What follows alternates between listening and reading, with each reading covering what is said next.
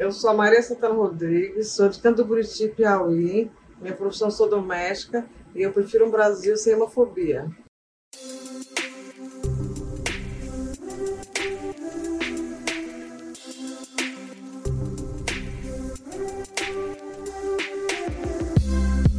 Olá, tá começando mais um programa Saúde e Diversidade, podcast de saúde para as pessoas LGBT. O nosso programa vai ao ar toda segunda-feira pela manhã. Esse programa foi gravado no dia 10 de setembro de 2020. É, durante o nosso programa você vai ouvir este som e esta música.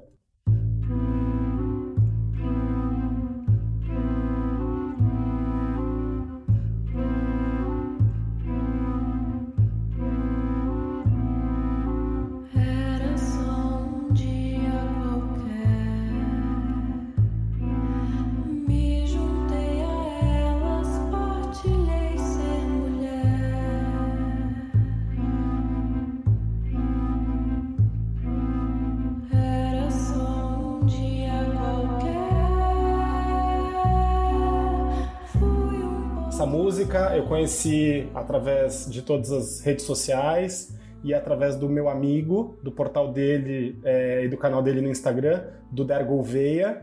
E o nome dessa cantora maravilhosa é Marina Bastos. Ela vai acompanhar a gente hoje. Eu sou Mário César Vilhena, toda semana eu tô aqui com vocês, junto com a minha amiga Vivian Avelino Silva, a famosa Vivi. E aí, Vivi, tudo bem? Tudo jóia, Mário? E você? Tudo certinho. Hoje a gente tem como convidada a Ivana Warwick. Ivana é uma mulher trans, uma pastora trans, profissional de tecnologia de informação também. É, e ela atua como pastora na Igreja da Comunidade Metropolitana. Muito bem-vinda, Ivana. Obrigada. Olá, obrigada Vivi, obrigada Mário pelo convite. Estou muito feliz de estar aqui com vocês. Poder compartilhar o, o que puder aqui, possamos ter mais saúde, mais é, vida, não é? O importante é vida. Nós temos que viver, não é? Isso aí, muito obrigada por estar aqui, Ivana. Ivana, para começar, como é que tem sido sua quarentena? Tem sido boa? Na, me- na medida do possível, pelo menos? Sim, sim, tem sido. é, me provocou algumas mudanças, não é? Primeiramente na dieta, né? Passei a comer mais, obviamente, como acho que como todo mundo, não sou diferente, né? Aí percebi que e- engraçado quando a gente come mais a gente engorda, né? Então eu também precisei, num certo momento, tomar consciência disso. Aí eu falei, não, gente, não dá para passar tanto do, da- do meu peso ideal, né? Então passei a fazer uma dieta, melhorei. Também precisei fazer alguns exames, identifiquei que eu preciso realmente cuidar na, na minha parte de glicemia, não é? Então foi muito bom. Eu também voltei a fazer Hatha Yoga, que eu fazia de forma muito incipiente quando eu era adolescente, quando eu era jovem. Então também foi um período muito legal. É, aprendi a cuidar da minha rotina um pouco mais, não é? Infelizmente eu não consegui fazer uma quarentena absolutamente trancada em casa, né, devido às questões profissionais, né? Então, assim como os médicos tiveram que atuar, eu sou médica de, de, de redes e computadores. Então, também tive que cuidar aí do, do- das redes e dos computadores doentes, não é? E assim, considero que sou uma profissional de uso essencial, né? De coisas essenciais que são isso que nós estamos usando aqui, né? Tecnologia para poder Na pandemia, mais do que nunca, né? Sim, exatamente. Então, mas sim, eu, eu reduzi né, a intensidade do trabalho, aumentei a intensidade do trabalho usando as ferramentas de suporte remoto. Então, a pandemia foi, no geral, a parte de todas as dificuldades, como você mesma mencionou, Mari, para mim, pessoalmente, teve também seu lado positivo.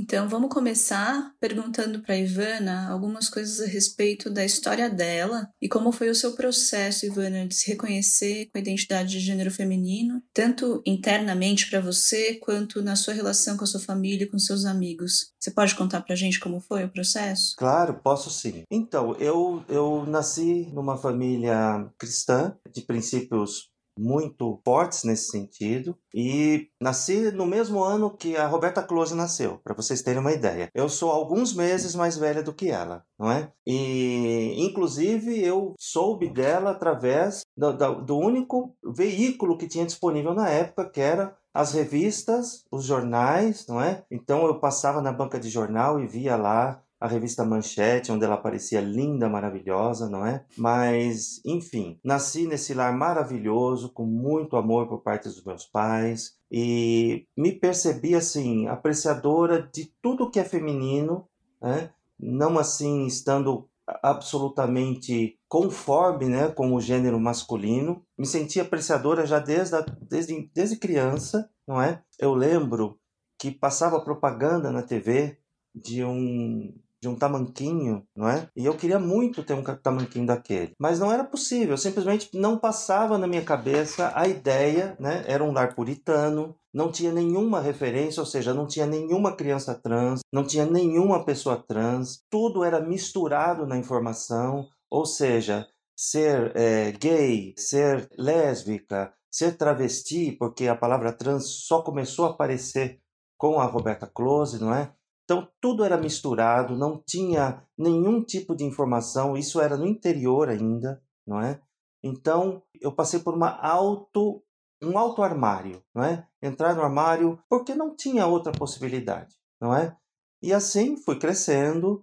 É, sou uma pessoa autodidata, sempre é, procurei aprender por conta própria, uma característica minha, não é? Mas fui seguindo na escola, é, chegou a adolescência, a adolescência chegou com as suas é, acentuando as dúvidas, não é? E aí passou a, passei a ter dúvidas quanto à questão de sexualidade, não é? E isso complicou um pouco mais as coisas, mas acabei saindo da casa dos meus pais no final da minha adolescência, vivendo uma, uma experiência de comunidade alternativa, algo relativo à nova era, mas já era com algumas diferenças é, do padrão que se conhece, não é? Então ali que eu tive contato com yoga, tive contato com espiritualidade menos convencional, não é? E ali também que eu me afastei do mundo evangélico aonde eu havia é, nascido. Não é? e sido criada. A partir daí vivi uma série de experiências, vivi também a experiência de me relacionar com um homem não é? E nessa, nesse relacionamento, onde eu nunca estive absolutamente confortável, eu também tive a segunda entrada de armário, não é? A segunda ida ao armário, que foi quando eu comuniquei a ele que eu gostaria de ser mulher, né? Ao que ele disse: "Não, você não é mulher, você é homem", não é? E mais uma vez ali não teve mais a possibilidade de, de viver como mulher. Então fui seguindo, né? É, antes eu cheguei a fazer balé clássico, cheguei a fazer canto, canto lírico e sempre performando como um homem, não é?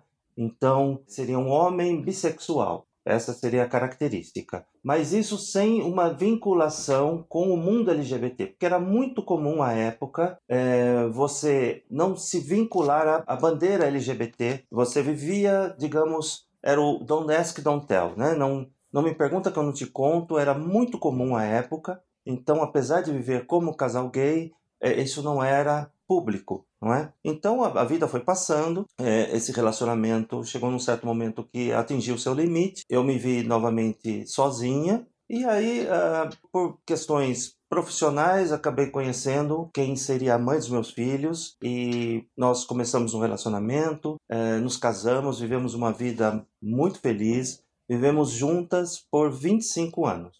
É, em todo esse momento, eu estive 100% fiel a ela, vivendo essa performance é, masculina e que ela não me incomodava exceto em alguns momentos que eu me via introspectiva, pensando em, em, como que era essa vida que eu vivia, não é? Que não era exatamente o que seria o meu desejo. E os tempos mudaram, não é? Agora tinha internet, tinha informação, existia a possibilidade de alternativas como, por exemplo, crossdressing, né? Então comecei a me interessar pelo crossdressing. Crossdressing é a prática de se vestir como, como mulher, né? Para um homem, no caso. Exatamente. Se montar em segredo, né?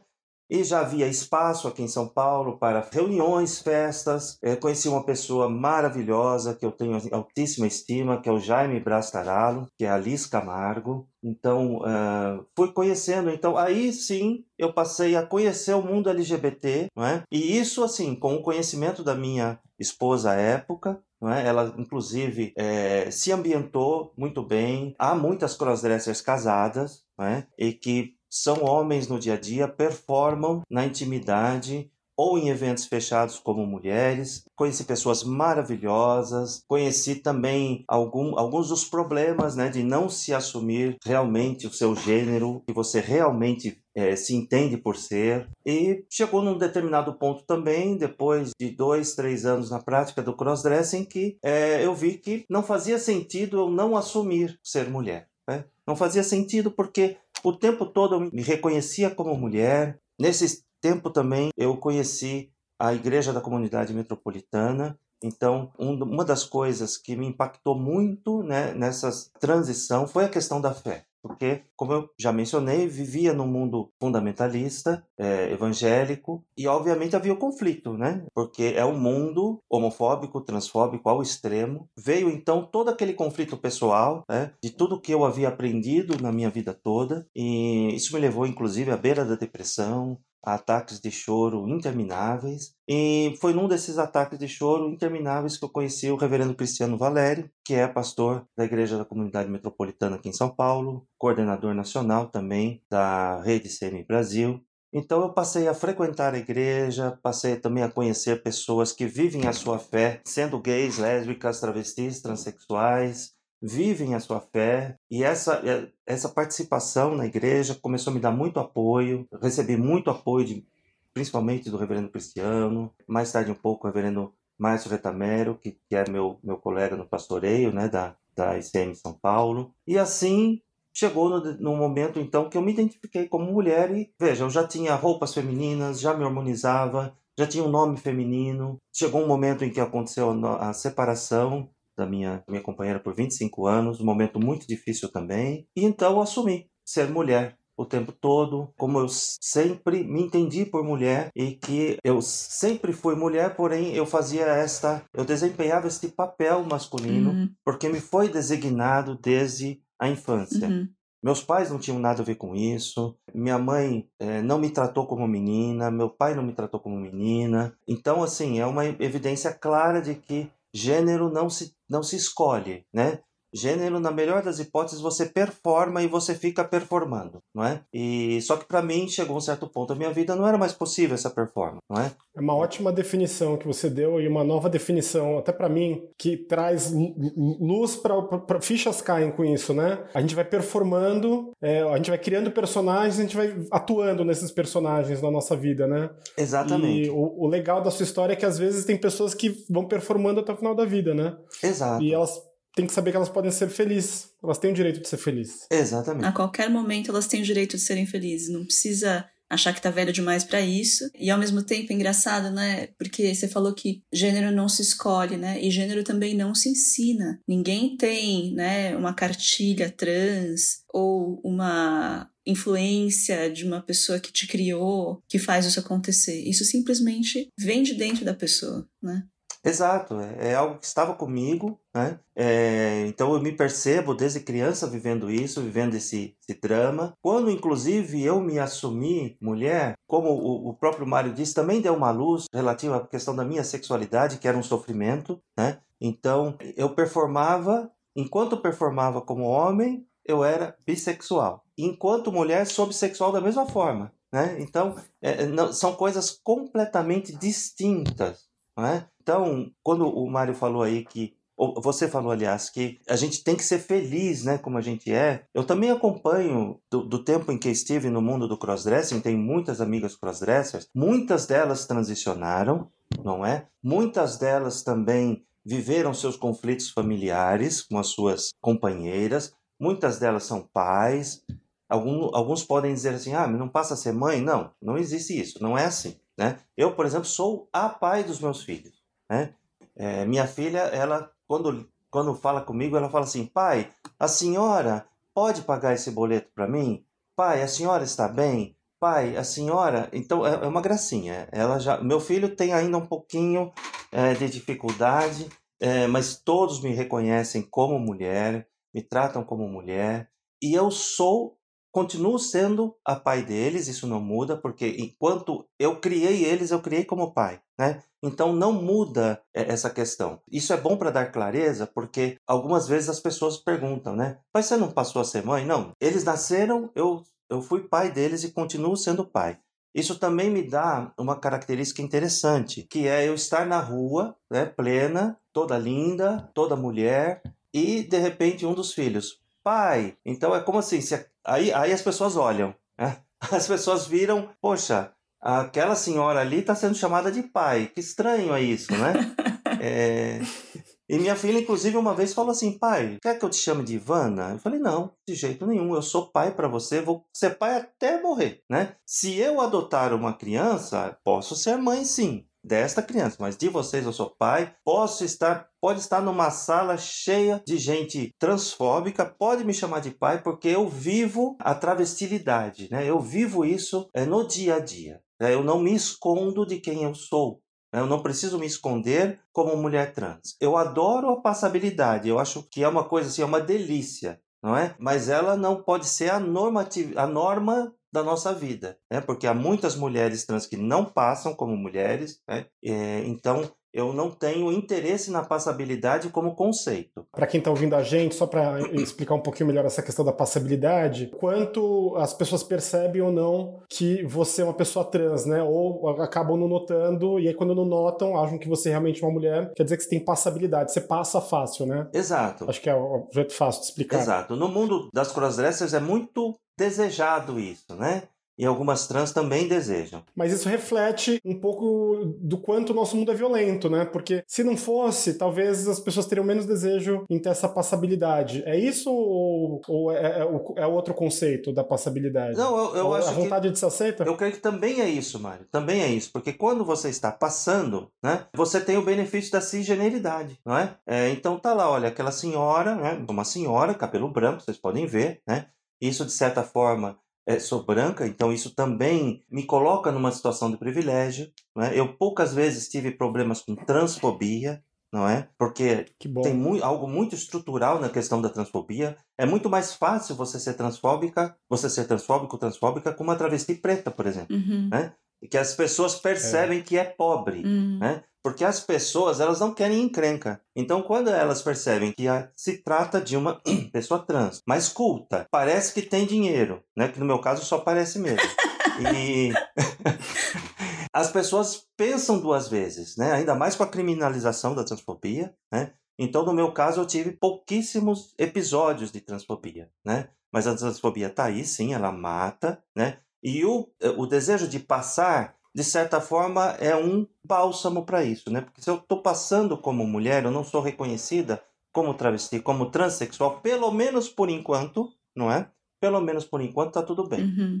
mas a transfobia continua existindo, você pode ser exposta. Né? Eu tenho amigas, por exemplo, que estavam vivendo a sua transição tranquilamente, né? de repente foram expostas nas redes sociais. Né? Isso obrigou ela a mudar o seu processo de transição, que era algo que é algo pessoal, né? Cada pessoa transiciona de uma forma bem particular. Por isso que quando eu também estou falando da minha transição, eu queria deixar claro que essa é a minha forma de transicionar, essa é a minha forma de me assumir mulher e há N outras formas. Então eu me assu- assumi tardiamente.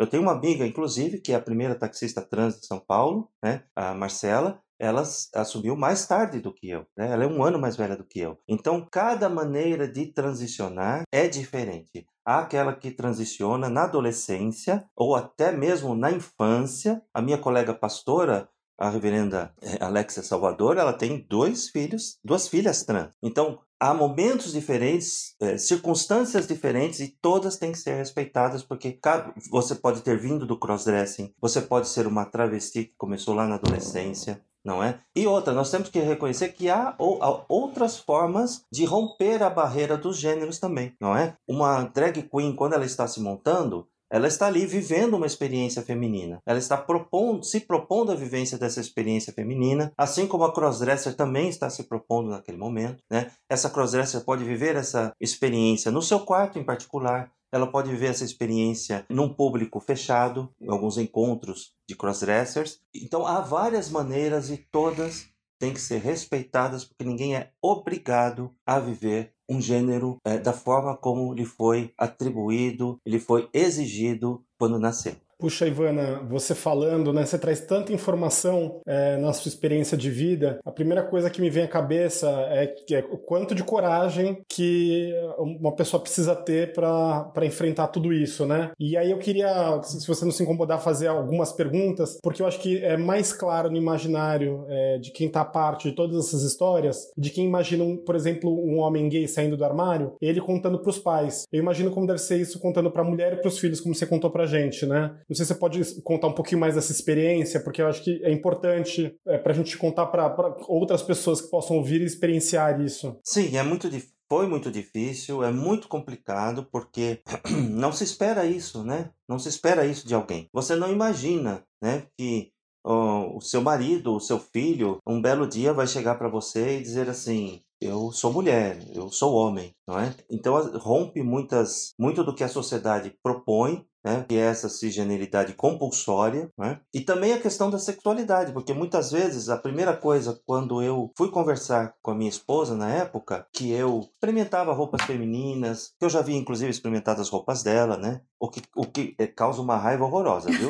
Não experimentem as roupas das suas mulheres. Não façam isso. A mulher não gosta das duas coisas, né? Ela não gosta do marido sendo mulher, ela pode não gostar. Não gosto né? de dividir as roupas. com certeza não gosta de dividir as roupas. Então, assim, eu precisei contar isso para ela. A primeira coisa que ela me perguntou na ocasião foi se eu tinha virado, entre aspas, gay, não é? Então, assim, a primeira coisa que eu expliquei para ela, eu falei: não, não tem nada a ver com a minha questão sexual, né? Continuo gostando de você, querendo estar com você, mas, claro, isso é um conflito terrível para as duas pessoas, né? Mas eu acho muito mais importante é a verdade, não é? É você ser verdadeiro, verdadeira. A partir desse momento que eu me assumi, eu passei a ser uma pessoa que carrega a verdade assim, na cara, é, no rosto. E isso acontece em muitas famílias com muitas pessoas. né? Eu mesmo conheço é, pessoas que vivem o seu gênero escondidas, né? No caso, homens que vivem o seu gênero feminino escondido da mulher, né? E precisam fazer malabarismos gigantescos para performar esses momentos, para poder viver esses momentos de feminilidade, esses momentos mulher,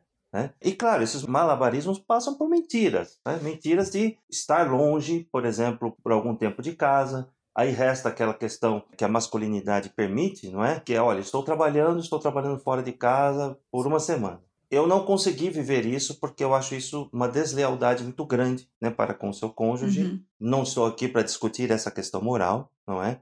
Acho que cada um tem que viver e pensar, e isso é, isso é muito complexo, extremamente complexo que eu estou falando. Mas no meu caso, eu revelei de imediato para, na ocasião, a minha esposa, revelei para minha filha, e para minha filha, meio que ela me devia isso, né? Me devia. Eu entendia, né, que ela devia me aceitar assim, porque ela sempre foi crítica de como o fundamentalismo tratava as pessoas gays e trans, Sua filha era criança, adolescente? adolescente, né?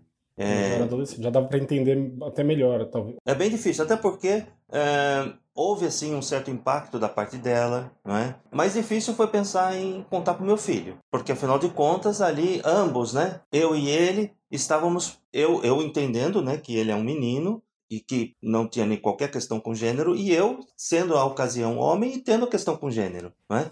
Então ali havia uma dificuldade grande, porque está um papel estabelecido ali, né? Eu, pai, é, e ele, meu filho, e ambos performando né, esse papel que a sociedade nos, nos obriga. Então ali foi uma questão mais difícil. É, eu pensei que eu poderia ter problemas com ele, mas ele se mostrou. Claro, houve períodos de conflitos, tá? Então estou, para quem está ouvindo e está pensando que está vivendo uma situação semelhante à minha, eu não garanto nenhum tipo de resultado, não é? A maioria das minhas amigas, ao contarem para as esposas, aconteceu como aconteceu comigo. Aconteceu aí algum tempo, algumas tentando se adaptar, mas a maioria das vezes aconteceu a separação. Até porque não é obrigatório a esposa ficar com ah, a pessoa que roubou seu marido quando a pessoa que roubou o seu marido é o próprio marido. Né? Ou seja, é, é, é, é um, uma coisa muito complexa, não é? Mas hoje vivemos assim. Meus filhos me aceitam muito bem. Até nem gosto do termo, termo aceitam, né? Fica parecendo uma concessão, Uhum, não é? uhum. É, é o mesmo termo, é o mesmo motivo que eu não gosto do termo igreja inclusiva, né? Fica parecendo que Deus precisou excluir para depois incluir, né? Fazer uma concessão, já que ele é muito bonzinho, e incluir.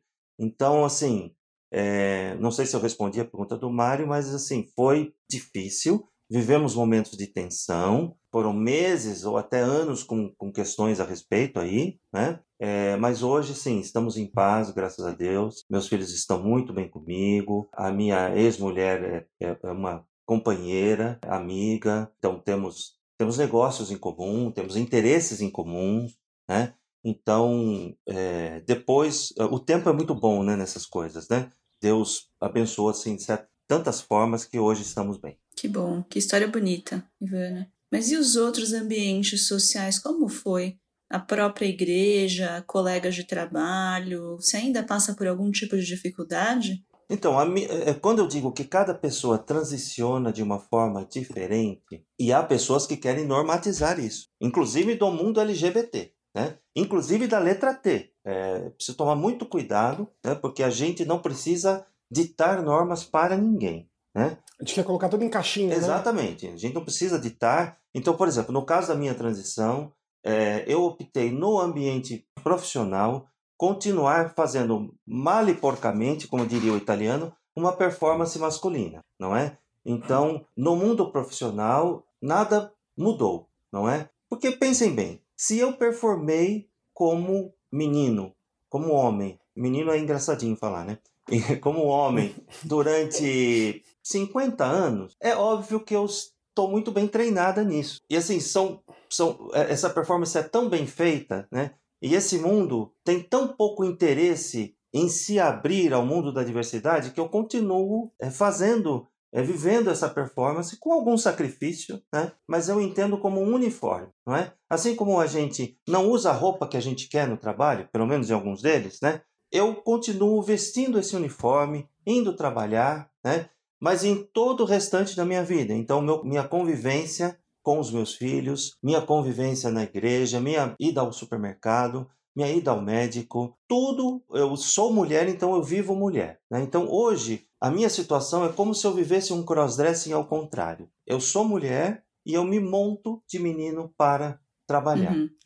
É isso, essa forma que eu tenho de viver. E eu acho assim que às vezes algumas pessoas me abordam, né, nas redes sociais e dizem: "Ah, eu não consigo transicionar por causa disso, por causa dos meus filhos, por causa da minha esposa" e continuam vivendo uma performance tóxica, né? Porque a minha performance não é tóxica, eu tenho consciência dela. Ela é utilitária Uhum. não é? E momentânea, não é? Momentânea. Então, assim, o que eu digo para as pessoas é: use a inteligência, né? As pessoas como eu, que chegaram até os 50 anos de idade, ou estão aí, não viveram uma transição eh, na adolescência, né? Vejo que são duas formas de transição, embora haja variações, diferenças grandes, mas há, ou a pessoa transiciona na adolescência com, e acaba indo para o submundo, não é? São raros os pais que aceitam ou que aceitavam. Hoje já está ainda com grandes dificuldades, com muitas histórias que as famílias podem ver, até na TV, não é?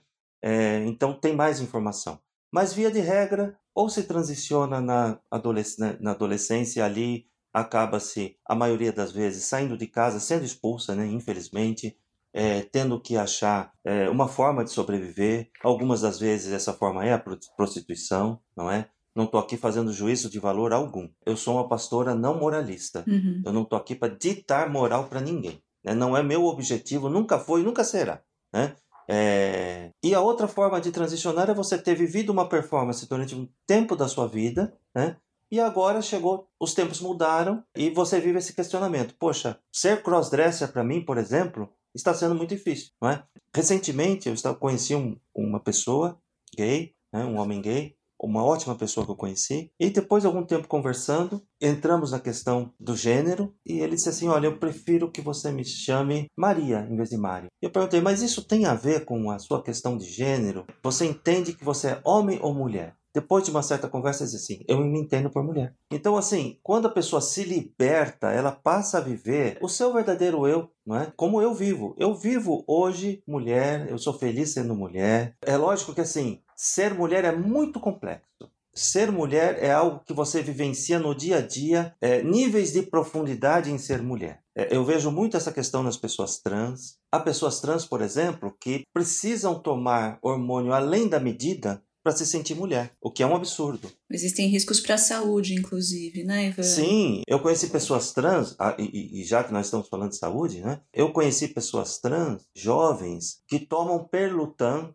um anticoncepcional que é composto de uma, um estrogênio sintético e uma progesterona sintética, cujo objetivo é ser um anticoncepcional, não ser uma reposição hormonal. E esse estrogênio sintético atua por uma semana e a progesterona sintética em seguida por duas semanas. O objetivo, claro, é alterar o ciclo hormonal da mulher para que, não sei qual o detalhe aí, talvez você possa esclarecer mais, é falhar a ovulação em algum momento. Né? Exatamente, para evitar a ovulação. Exatamente. Só que, veja bem, a progesterona, por exemplo, em reposição hormonal, em TH para pessoas trans, ela não é utilizada, não é? Porque a progesterona, na mulher cisgênero, ela vai, como o próprio nome já diz, ela serve para gestação, certo? Ela está ali no processo de gestação. Supondo que a pessoa trans queira tomar esse anticoncepcional, ela deverá tomar da mesma forma que a pessoa cisgênero tomaria, que é uma vez a cada 21 dias, certo? Eu conheci pessoas trans que tomavam duas, três vezes por semana. Ou seja, a hipófise dessa pessoa, que é a glândula que eu entendo a glândula que controla tudo, não é?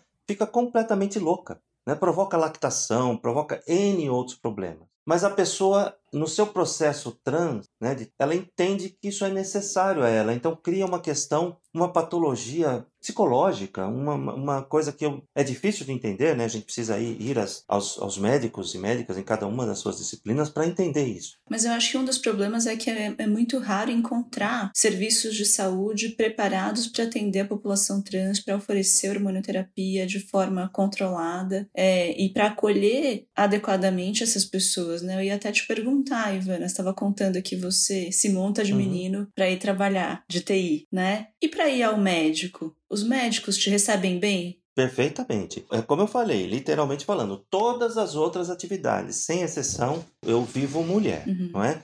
Então, só tem um motivo para eu fazer de conta que sou homem, que é a questão do trabalho, Uhum. né? Mas em tudo eu sou mulher, inclusive para ir ao médico. Né? Então, você falou assim na questão da dificuldade de acesso. Vou falar da minha experiência, Uhum. ok? De novo, gosto de frisar, essa é a minha experiência. Estou em São Paulo, não é? Aqui em São Paulo, você pode ir lá ao AMA Especialidades, que é na Santa Cecília, na rua Vitorino Carmilho, né? Lá você chega lá e você, supondo que você não tenha o cartão do SUS, então eu sou defensora do SUS, né? Se você não tem o cartão do SUS, você te faz o cartão do SUS na hora, né? E você altera o seu gênero ali na hora. O SUS é tranquilíssimo com relação a isso. É o processo de tran- transgenitalização, digamos assim, né? de transexualidade mais simples possível do mundo. Você chega e diz assim: olha, o meu nome é Ivana, certo? Pode colocar o nome e sobrenome que você quiser, e ali você coloca o gênero feminino, né? Aí você diz assim: olha, eu, eu quero fazer o atendimento para transexualidade. Você marca com a, com a médica, no caso, quem me atende é a doutora Ana Lúcia, não é? Pessoa maravilhosa. Já no primeiro, na primeira conversa, expliquei que eu estava fazendo TH por conta própria. Ela fez ali algumas correções. Pediu... TH é terapia hormonal, né? Isso, Ivana? exatamente. Vamos não, não usar sopa de letrinha aqui, né? E ela, ali no caso, já passou toda a terapia para mim, pediu alguns exames, claro, Uhum. né? É, então, por exemplo, no caso do hormônio que eu estava tomando, ela já fez uma mudança, que eu usava o hormônio via oral, ela passou a orientar o, o gel, não é? Por uma questão de idade e tal. Em nenhum dos casos, os médicos vão orientar o uso de anticoncepcionais para pessoas trans, né? Então, a TH sempre será feita é, com o uso de hormônio estrogênio em diversas formas. Há formas, inclusive, muito perigosas, né, que são abolidas hoje, né? como é o caso, por exemplo, do etinil estradiol. Né? Riscos muito grandes de trombose. Né? Então, sempre a TH será feita com o uso do estradiol, isso, claro, de menino para menina, né? de homem para mulher. Então, será o uso do estradiol e o uso de bloqueadores de testosterona. Né? Então, sendo que o mais conhecido, o mais utilizado, que a maioria das minhas colegas utiliza, é o acetato de ciproterona. Né? Então, mas há também outras opções, como espironolactona, finasterida. A, a, a TH é montada pela médica especialista, endocrinologista, é? para o teu caso em particular. E, respondendo a sua pergunta, no caso aqui, eu não tive dificuldade alguma de acesso. Né? Eu sei que no interior, eu, meus, meus contatos com pessoas trans, há dificuldades, né? Há dificuldades com relação aos profissionais que atendem, mas eu, particularmente, nunca tive dificuldades e as pessoas que atendem, pelo menos ali no AMA Santa Cecília, onde eu estou frequentando, atendem assim com muita solicitude, com muito respeito à sua identidade de gênero, né? Eu vi ali também homens trans que estavam ali na, na fila de atendimento, também muito bem atendidos, né? Então, o processo para homem trans é outro caso, né? É feito com testosterona. E também é traz um resultado, só a título de curiosidade, um resultado muito diferente, Uhum. né? O processo da, da, da mulher trans pode durar um ano, dois anos, até você conseguir sentir os efeitos da TH. Né? Já para o homem trans, em seis meses, a hormonioterapia fez ali o seu efeito, não é? Então também quando a gente fala de viver trans, de ser trans e viver trans, é muito diferente de ser mulher trans é, na questão médica, questão social, do que ser homem trans. Por exemplo, só para exemplificar aqui, ilustrar um caso, homem trans tem muito mais passabilidade. É verdade. O homem trans ele cre- cresce pelos, muda a voz. A mulher trans não muda a voz, né? Nenhuma TH, nenhuma TH muda a voz para afina a voz, né? Mas no caso da- das mulheres que transicionam para homem, né? Por no caso dos homens trans, a voz engrossa sim. Em seis meses ela pode engrossar bastante, não é? Então assim, essa questão traz uma diferença Uhum. que a mulher trans, ela, o que está desenvolvido em termos ósseos, ficou ali, né? Então, se o seu rosto é extremamente masculinizado, porque a testosterona ali na adolescência fez o trabalho dela, né? A única alternativa, no caso, é se você não se sente bem com a sua aparência, isso é outra questão que a gente pode falar, né? Se sentir bem com a sua aparência trans. Uhum. Mas se você não se sente bem, uma alternativa, alternativa é cirúrgica, Uhum. não é? No caso dos homens trans, via de regra, acontece uma masculinização da face, não é? Porque a face perde gordura, não é? A testosterona faz assim um aumento da massa muscular e uma redução da gordura. É, assim como o estrogênio promove o contrário, né? O aumento da, da massa de gordura e reduz a massa muscular. Eu, por exemplo, minha força aqui foi a menos da metade. Eu, o que eu levantava antes, eu levantava assim um saco de cimento 50 quilos, com alguma dificuldade, mas levantava. Conseguia tirar do carro, por exemplo, e colocar é, ali do lado. Hoje, mas nem sonhar, mas nem sonhar, de jeito nenhum. Ainda bem que estão fazendo saco de cimento de 25 quilos, então quando eu preciso comprar aqui para minha reforma de casa, é bem mais tranquilo tirar do carro. Ou peço. É impressionante, são aspectos que a gente não imagina, né? Sim. Por exemplo, esse, esse exemplo do, do saco. Exatamente. E aí, além da, da terapia hormonal, você chegou a passar por algum outro tipo de processo? Tem um dado também que você conta, eu vou aproveitar e vou comentar, é, que me chama muito a atenção, porque, como você disse, as pessoas têm a tendência de colocar as coisas em caixinha, colocar regra, Sim. cagar regra para as coisas. E aí acha que o processo de transição é um dado em si, né? Ou seja, tomei o hormônio, fiz a cirurgia, virei. E pelo que eu tenho visto, pe- pelo que eu tenho percebido, é um processo interno, como você bem disse, é, que depende de cada um, cada um vai ter seu processo, e ele não é um dado, né? Assim, eu tomei a pílula, pronto, agora sou mulher, acabou, né? É uma coisa que é, é como amadurecer, é como, é como estar vivo e envelhecer cada dia. Você vai complementando, é, e isso vai to- tomando conta dos aspectos da sua personalidade, da sua aparência física, do seu modo de se vestir, de falar, de conviver com os outros. Sim, sim. O, o processo de transição ele é extenso, né? Então, é, só para responder a questão médica, né? Eu fiz por minha conta TH durante algum tempo. Não façam. Primeiro que não é necessário, tá? O acesso é fácil. Então não façam. E há riscos, há riscos. É, uma das vezes, por exemplo, que eu tomei esse esse hormônio que eu acabei, por minha conta, não recomendando aqui, mas se você for ao médico, ele vai, não vai recomendar também, né? Mas eu já teve, claro, uma vez que eu tomei, minha perna inchou, sabe? É, é perigosíssimo, né? A trombose é muito perigosa, tome cuidado. Trombose, para quem não sabe, é quando o sangue faz um coágulo espontaneamente, né? Isso com frequência acontece na perna, como Ivana falou. E aí esse trombo, ele pode passear pela sua corrente sanguínea e acabar entupindo uma veia grande do pulmão, que é o que a gente chama de tromboembolismo pulmonar. E se for um trombo grande, pode levar a pessoa à morte. Então, realmente é um risco grande de terapia hormonal feita sem orientação médica. Sim, sim. Assim como o risco também de, de, de- injetar silicone industrial, né? Uhum. Que também é perigosíssimo. E eu conheci também casos de travestis com silicone industrial, né? A gente, eu vivi essa situação lá na igreja. Temos um projeto lá, é, vivencia né, o dia a dia das travestis e tal. Então, como o Mário estava falando, Pode causar deformações, né? Infecção e deformações, Sim, né? sim, terríveis, terríveis. Eu, assim, enfaticamente digo que nesse processo de viver trans, né, primeiro que, assim, questione o que é ditado por você, para você, por outro, né? Então, assim, não é necessário que você seja a mulher que outros, que, ou que a sociedade projetou para você. Então, uma das coisas que eu vejo, muitas amigas minhas, antes da sua transição, dizem assim, ah, mas eu nunca vou ser uma mulher bonita, eu nunca vou ser isso. Veja, ser mulher, você tem que entender que é, é a naturalidade de ser mulher, não é? Há muitas mulheres que têm pés grandes. Então, eu, por exemplo, calço entre 40 e 41. Sempre fiquei pensando assim, nossa, eu nunca vou conseguir, né? é, calçar uns sapatos e, e- e ser mulher e tal coisa. Mas tem sapatos de numeração especial. A parte das roupas, não é? E a parte do seu corpo. Seja feliz com o seu corpo. Aguarde as mudanças acontecerem naturalmente. Então, por exemplo, a TH ela produz resultados, como eu disse, quando se trata de uma transição de mulher para homem, os resultados vêm muito mais rápido. Quando se trata de homem para mulher, os resultados, principalmente em idade avançada, demoram bem mais, mas eles acontecem, não é? Então, esse- nesse processo, algumas pessoas não têm paciência ou se deixam levar pela tribo a qual elas estão pertencendo. Então, aqui eu dou uma situação. Muitas tra- travestis, elas se hormonizam por ditame das outras travestis. Porque se você se hormonizam não, se injetam silicone industrial. Muitas travestis, inclusive, não se hormonizam mesmo. Mas o silicone industrial acaba sendo o uso do silicone industrial, o uso das modificações corporais extensas, acaba sendo ditado como se fosse um rito de passagem.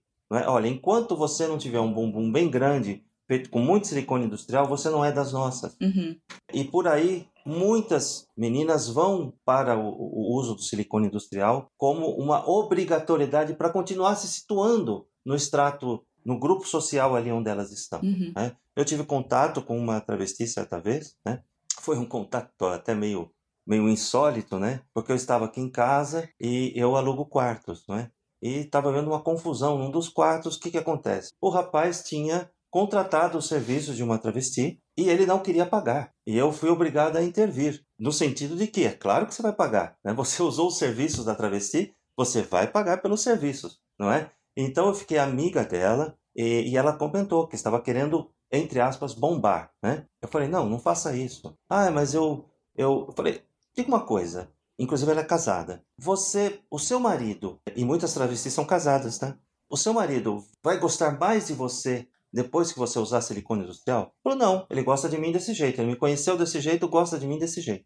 né? Então, então esquece esse aspecto, né? Então, para a pessoa que está mais próxima de você, você não precisa usar silicone industrial, não é? E diga uma coisa, na parte que você trabalha como profissional do sexo, vai ser diferente para você? Ela disse, olha, eu acho que não. Então não assuma esse risco. Não assuma esse risco absurdo né, de se injetar uma substância por uma pessoa também que não tem qualificação para isso, não tem qualificação médica. Se fosse uma substância de uso médico, como um PMMA, por exemplo, já existiria riscos sendo feito por um corpo médico competente, né? Imagina você fazer isso no submundo. Não tem a menor necessidade. Você é mulher, você vai continuar vivendo mulher, sem a necessidade de utilizar esse silicone industrial. Ao que ela me comentou, mas as minhas amigas todas colocaram. Mas as suas amigas não precisam ditar como você é, não é? As, as, as outras pessoas não precisam ditar como você é mulher. Então a resposta que eu dou ao Mário é assim: na transição é preciso você ir avançando, você ir, é, você vai mudar os seus estilos. Então, o meu cabelo, por exemplo, era um estilo masculino, hoje eu uso estilo feminino. No meu caso, por exemplo, não me falta cabelo. Né? Há algumas amigas que transicionaram e que têm a necessidade de fazer, querem fazer para se sentir melhor, fazer implante, né? porque já é, a questão da calvície, não é? que é uma Existem em cada caso de transição existem as dificuldades particulares, não é? Algumas mulheres trans usam peruca o tempo todo porque a calvície avançou de tal forma que já não tem como nem com tratamento, né, tratamento capilar voltar a nascer cabelo, Uhum. não é? Então cada transição é muito particular, é muito peculiar. Nós temos que ter respeito profundo, tanto as pessoas cis como as pessoas trans, tem que ter um respeito profundo pela forma como cada pessoa está transicionando. Não é obrigatório, por exemplo, transicionar e usar hormônios. Eu uso, eu me sinto bem usando, não é? É, muitas amigas minhas usam, mas tem aquelas que não usam, não é? Não é uma obrigatoriedade também. Eu Sim, creio que a autoidentificação de gênero é o que vale. Uhum. É como você se identifica. Ou se você não se identifica também com o gênero. Conheço pessoas não binárias, não é? Viva da maneira como você entende que você tem que viver. E seja Eu feliz, né, Ivana? E seja feliz, porque cada pessoa é uma particularidade, né? Cada pessoa é diferente, né? Deus não nos fez iguais. Deus é o pai e a mãe de toda a diversidade, né? Deus fez as pessoas diferentes porque a diversidade é divina, a diversidade ela é maravilhosa. E é neste ser diferente do outro que a gente deve se deliciar, não é? Depois de todas essas histórias que a Ivana contou, sua experiência de vida e essas questões super fortes, é, e essa mensagem de seja você mesmo, Ivana, vou mudar um pouquinho o foco do nosso é, programa e vou te perguntar uma coisa que eu estou para perguntar desde o começo do programa e eu acho que é muito importante, é um assunto mais do que urgente no momento que a gente vive do Brasil, que é a questão da espiritualidade. Você, a gente te apresentou e você é uma pastora evangélica trans. Explica pra gente melhor. Tem muita gente, assim como tem gente que não conhece o mundo, o universo LGBT, tem muita gente que não conhece o universo evangélico e acha que tudo é uma coisa só. Conta um pouquinho pra gente como foi essa questão de você virar pastora e qual a sua denominação e qual a diferença para as outras denominações, por favor. Perfeito. Bom, a primeira coisa que eu queria fazer uma observação é que a gente não deveria se espantar em existir pastora trans, não é? É, a gente não deveria se espantar de existir qualquer profissional trans. Porque as pessoas trans estão aí, desde que a humanidade se conhece como humanidade, e cada vez mais elas vão estar em todos os espaços. Então, se a questão da transexualidade te incomoda, se atualize, é, mude a sua maneira de pensar. Lembre que é, as pessoas trans estão já em vários espaços e continuarão crescendo essa sua presença, porque simplesmente não faz mais sentido hoje é viver uma vida performando um gênero que não lhe pertence. Né? Então eu tenho aqui, por exemplo, é, uma amiga que é a primeira pessoa, a primeira oficial trans do Exército Brasileiro, não é? Então Uau. Que é uma pessoa maravilhosa, eu tenho autorização para mencionar o nome dela, minha amiga Renata Gracin, Major Renata, né, que inclusive irá trabalhar como trans, não é? Não foi reformada compulsoriamente, então vejam aí como os tempos estão mudando. Mas veja lá, a questão de ser uma pastora trans, primeiro que a minha denominação é a Igreja da Comunidade Metropolitana, que é a Metropolitan Community Church. Começou lá nos Estados Unidos em 1968 com o reverendo Troy Perry. É, que era um pastor pentecostal, fundamentalista, e que, eh, ao assumir a sua homossexualidade, se viu, obviamente, expulso da sua igreja, da sua denominação, eh, viveu um momento pessoal muito difícil, e, ao tentar o suicídio, ele foi resgatado pelo seu eh, ex-namorado, antes que morresse. Ele, ne- nessa, nessa experiência de fé, ele entendeu que Deus ama todas as pessoas, né? Que o ser gay, lésbica, travesti é, não muda o quanto Deus te ama, né? É, não muda o quanto Deus acolhe todas as pessoas, né? e que não é necessário você deixar de ser quem você é para que Deus te ame mais ou menos, é, ou em sendo LGBT, como os fundamentalistas dizem, Deus é, exige de você que você deixe de ser, o que é uma impossibilidade. Não é? A gente não deixa de ser quem a gente é. Aí a prova da minha vida que, com 50 anos de idade, assumi quem eu sou. É? Então, a nossa denominação é uma denominação inclusiva, embora, embora eu não gosto desse termo. Eu já falei antes, né? Não acho que Deus precisa excluir para depois dar uma de bonzinho e incluir, né? que Deus é muito mais amor do que a gente sequer consegue imaginar. E a nossa denominação é uma denominação que também dá destaque às pessoas trans. Então, há no Brasil, neste momento, quatro pastoras trans. Eu sou uma delas. Tem a reverenda Alexia Salvador, que está se lançando como candidata vereadora aqui para o município de São Paulo, é da nossa denominação. A pastora Paula Warmling, da ICM Maringá, e a pastora Maria Laura dos Reis, da ICM Teresina. Em nenhuma outra denominação inclusiva tem pastoras trans. Então, assim, o nível de teologia, de abrangência que nós temos, eh, nós entendemos que Deus é amor em todas as situações. Né? E que eh, Deus também é diversidade. Então, Deus é, é, é o Pai de toda a diversidade existente no planeta. Nós Com vivemos essa diversidade no dia a dia. né? Quando você ouve o canto dos pássaros, você vai ver que cada um canta de uma maneira diferente.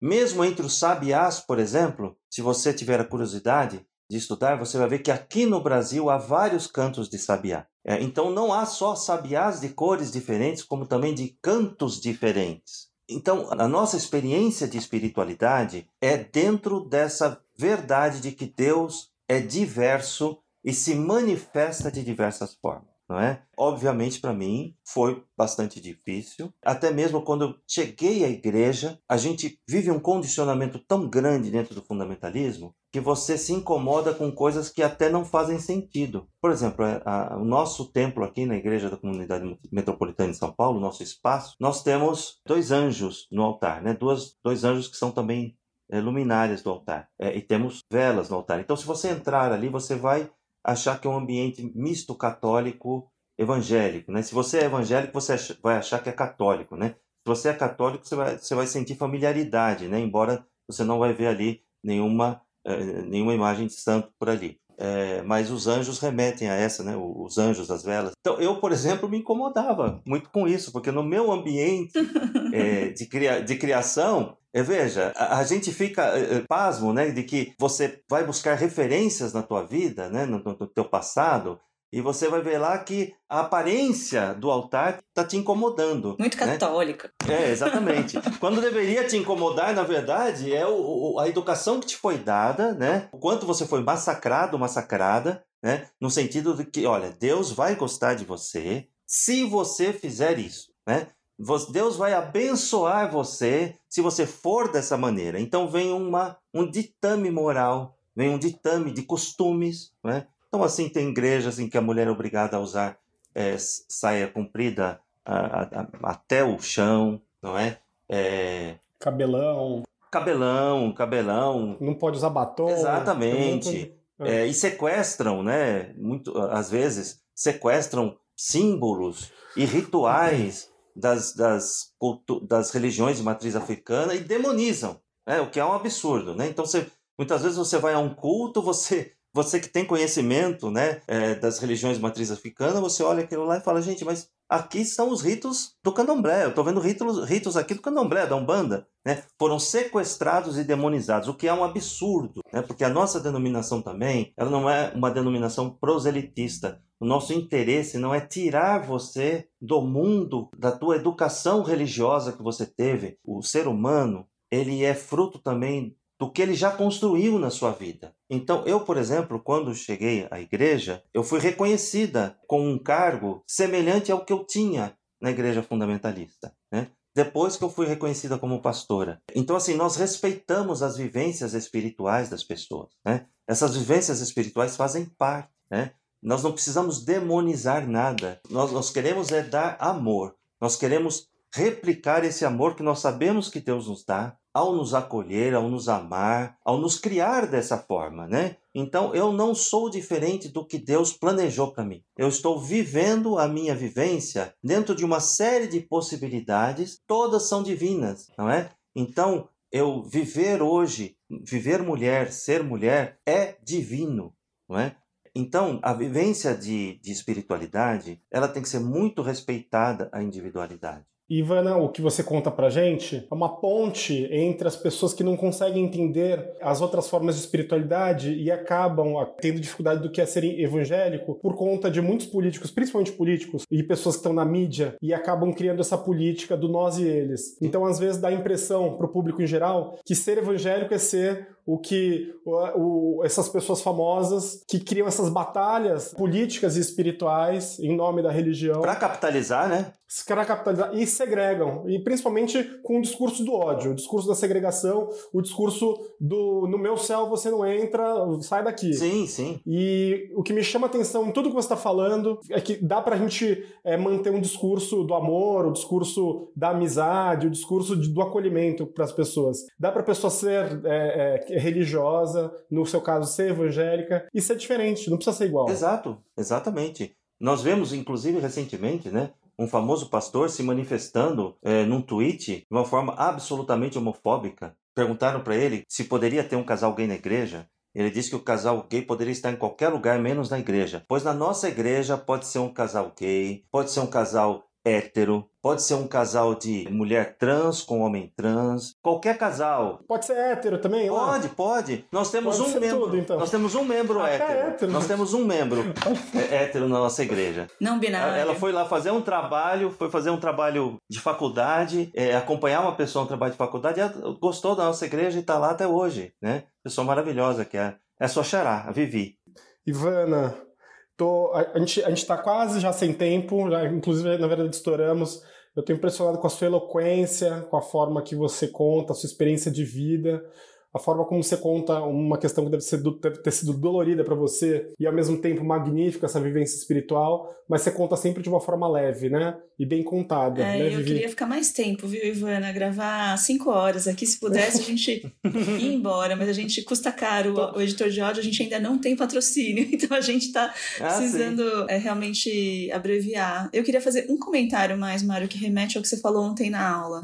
Que é a questão da, da transfobia e de como é importante que todos nós tenhamos engajamento nisso ativo. Não basta a gente ser, ah, não, eu não agrido ninguém. Não basta a gente ficar na nossa. Não basta a gente falar que a gente aceita, né? A gente tem que ter um posicionamento, porque, do contrário, as coisas só continuam como estão ou até pioram, né? Que a gente vê também isso acontecer de tempos em tempos. A Ivana conta que ela não sofreu, né? É, transfobia. E ela contou dois fenômenos, dois, é, dois motivos. Um é porque ela é branca e outro porque ela tem passabilidade, né? As pessoas que não são brancas e não têm passabilidade precisam do apoio de todos nós, né? A gente precisa se posicionar por elas também, né? Achar que o mundo vai continuar sendo só cis hétero né? Ou que a gente só vai ter pessoas com passabilidade e que, portanto, ficam invisíveis aos nossos olhos preconceituosos, é a coisa mais errada que a gente pode fazer, né? Eu queria fazer um, um adendo aqui, uma observação. É, teve um episódio de transfobia bem interessante, no caso. Eu estava numa loja de sapatos. Eu estava experimentando sapatos, entrou uma, uma senhora e o marido carregando sacola atrás dela, né? Então, imagino que ele já estava atrás dela, assim, carregando sacola, o, o shopping inteiro. Ela entrou na loja. A hora que ela me viu, ela deu uma volta de 180 graus, olhou para ele e falou travesti, 180 graus de novo e continuou entrando na loja, né? Aquela hora deu uma vontade de chegar para ela e dizer assim: Mas você precisa avisar pro seu marido que tem travesti? É estranho, né? Tem, ele tem alguma tara, algum tipo de problema? Ah, foi, foi engraçado, muito interessante. Então, contratem pessoas trans, né? Convivam com pessoas trans. É, chamem as pessoas trans para os seus eventos, para as suas conversas, não é? É, conheçam a vivência delas. As pessoas trans são, são pessoas que têm vivências, que têm experiências de vida importantíssimas, né? Colabore com projetos. Nós temos, por exemplo, um projeto muito bonito, que é o projeto Séforas, né? que é apoiado pela nossa igreja, que é da Jacques Chanel. Né? É, conheça o projeto Séforas, apoie através do apoie.se barra Séforas, S-E-F-O-R-A-S. Né? Então é um projeto que acolhe travestis e que leva alimento às pessoas em situação de rua. Já está distribuindo mais de 400 refeições lá no pátio do colégio. Então veja que projeto bonito. São pessoas trans, né, capitaneadas por uma travesti que é evangélica, né, ela é da nossa igreja e está lá alimentando as pessoas em situação de Lindo. rua. Lindo. né? Projeto muito bonito, né? Conheçam, se envolvam, né? As pessoas trans, é, elas estão em todos os lugares, às vezes segregadas em nichos, infelizmente. Então, claro, você vai ver mais pessoas trans ainda como cabeleireiras, não é? É, mas isso está mudando, né? Hoje, é, quem sabe nós tenhamos, por exemplo, uma vere- vereadora trans em São Paulo, né? A... Tudo dá certo. Nossa política merece uma vereadora trans. Exatamente. A gente tem falado muito nos nossos programas, é o terceiro programa que a gente trata sobre o assunto trans, e, e- e a gente tem que fazer essa realidade mudar, é uma obrigação nossa. Eu lembro de uma passagem da Bíblia com tudo que você falou: há muitas moradas na casa do meu pai. Isso é diversidade, né? Não existe uma só, uma, uma só forma de viver, não é? É, não existe um uniforme que você precise vestir para ir à igreja, para viver a sua experiência de fé, né? Não há uma só igreja que é certa, não há uma só religião que é certa. Ser uma pessoa de mente aberta. Então, para quem tiver mais dúvidas e quiser manter contato, quiser conversar com a gente, perguntas para Vivi, perguntas para mim e perguntas para Ivana também, até quiser o endereço da igreja ou quiser manter o contato mais estreito, pode mandar mensagem para a gente, saudiversidade@gmail.com. Nós estamos também no Facebook e no Instagram, é Saúde e Diversidade, é só colocar lá que a gente é, conversa com vocês. Tá sendo um prazer conversar com você, é, Ivana. E agora a gente vai ter que pular para o próximo bloco do nosso programa, que é o Momento Cultural, o Momento Cultura Transviada. Toca a música.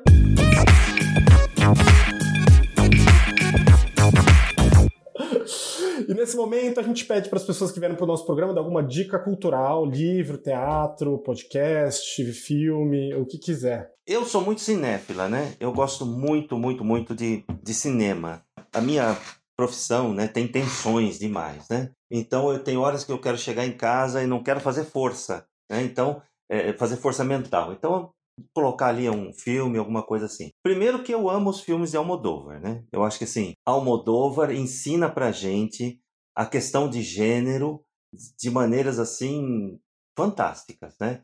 Então, é, A Pele que Habito, por exemplo, um filme que eu sempre gostei. Temos vários filmes com a temática trans, né? Que eu- todos conhecem e, e podem é, procurar na, no Netflix. Inclusive, eu posso é, mandar um link para vocês com 10 filmes, né? uma, um- uma página onde tem lá 10 filmes que tratam da temática trans, tanto na transição de homem para mulher, quanto de mulher para homem. Né? Vale a pena a gente ver esses filmes, né? É, alguns já bem famosos. É, e uma recomendação que eu deixaria é assim: não consuma nada que é tóxico para a diversidade. Não consuma nada que te obrigue a uma experiência de vida somente. Né? Você é, estar com a mente aberta para conhecer pessoas diferentes, de espiritualidade diferente, de gênero diferente, é uma experiência fantástica de vida. Né? Então, muitas vezes você pode estar consumindo material transfóbico, homofóbico, sem você saber. Né? Quando você está vendo uma obra que tem lá, por exemplo, uma família, pai, mãe, eh, filhos, todos padrãozinho, né? Você pode estar consumindo material tóxico. Se você, você precisa entender que, embora seja bonita essa família, a minha família, os meus pais foi assim, maravilhosa. E uma das coisas que eu vivi era assim: poxa, mas eu não vou ser esta família, mas eu vou ser outra. E tudo bem também. Tudo bem, então um dos conflitos que eu vivi terríveis foi esse. Né? Você não precisa ter uma história igual a outras histórias bonitas. Faça a sua história bonita, porque a sua história é única e exclusivamente sua. Né? Então, quando você está vivendo a sua história, com Deus caminhando ali ao teu lado, né? e não importa se você chama de Deus ou você chama de outra forma, não é? A sua espiritualidade também é sua. E nós respeitamos. Respeite a espiritualidade das pessoas, você que está nos ouvindo, né? Respeite, ainda que você não entenda, respeite, porque nunca, em momento algum, Jesus seguiu a espiritualidade padrão de, do local que ele vivia, da, da cultura que ele vivia, não é? Jesus, ele brigou com os religiosos da época. Época. Jesus era não conformista. Então você não precisa ser conformista também. Questione sempre. E se as pessoas obrigam você a seguir um único pensamento religioso, não siga. Você não precisa seguir, não é? Veja como é perigoso, por exemplo, se você está dentro do fundamentalismo. É o que eu digo, muitas vezes você não dá conta da sua própria sexualidade. Você quer dar conta da sexualidade dos seus Da filhos, sexualidade dos, dos outros, dos seus filhos, por exemplo. É o famoso enrustido. O pessoal fala pejorativamente, mas é o cara que é enrustido. Exatamente. Eu conheci um caso na minha vivência de fé anterior, um- uma família com três filhos, em que houve assim um sofrimento imenso de um dos filhos, porque ele é gay e naquela época não se assumia, né? E ao se assumir teve que se afastar da família. Um sofrimento terrível, porque mente fechada, mente que raciocina apenas naquilo que lhe foi ensinada com uma tendência religiosa absolutamente fechada.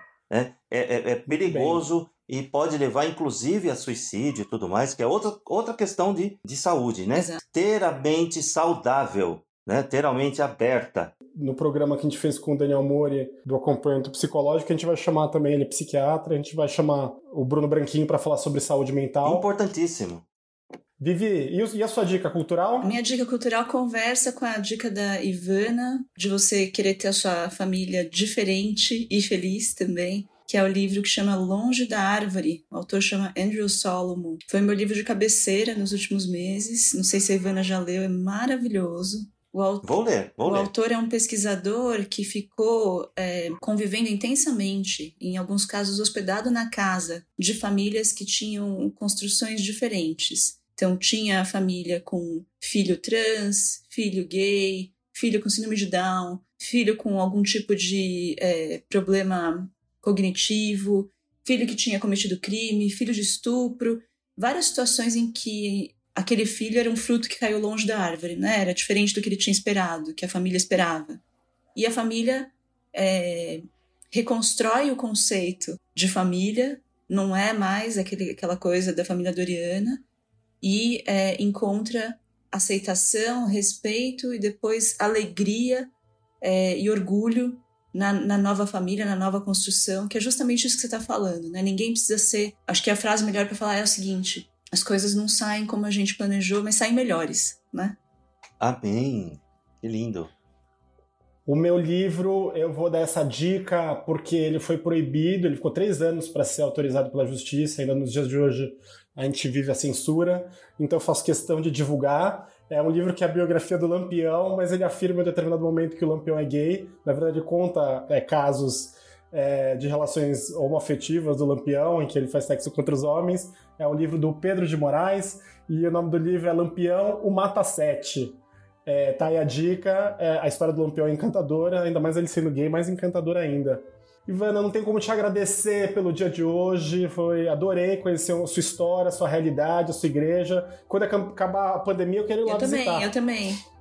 Quero- eu, Por favor. eu quero conhecer, eu vou com a Vivi. Por favor, é muito bem-vindos. A gente grava esse programa com a ajuda do AJ Oliveira, que é o editor de áudio. Temos a ajuda da Pamela Quevedo para colocar o nosso podcast em todos os tocadores. E temos também agora a ajuda de mais duas pessoas, que são o Fábio e a Bruna, alunos meus lá na Faculdade de Medicina do Einstein, que estão é, aux- auxiliando a gente na parte de comunicação. Muito obrigada a todos. E a gente também tem o- o crédito para dar para o Leandro Jamal pela identidade visual. E, gente, até a próxima semana. Tchau. Tchau, gente. Obrigada, Ivana.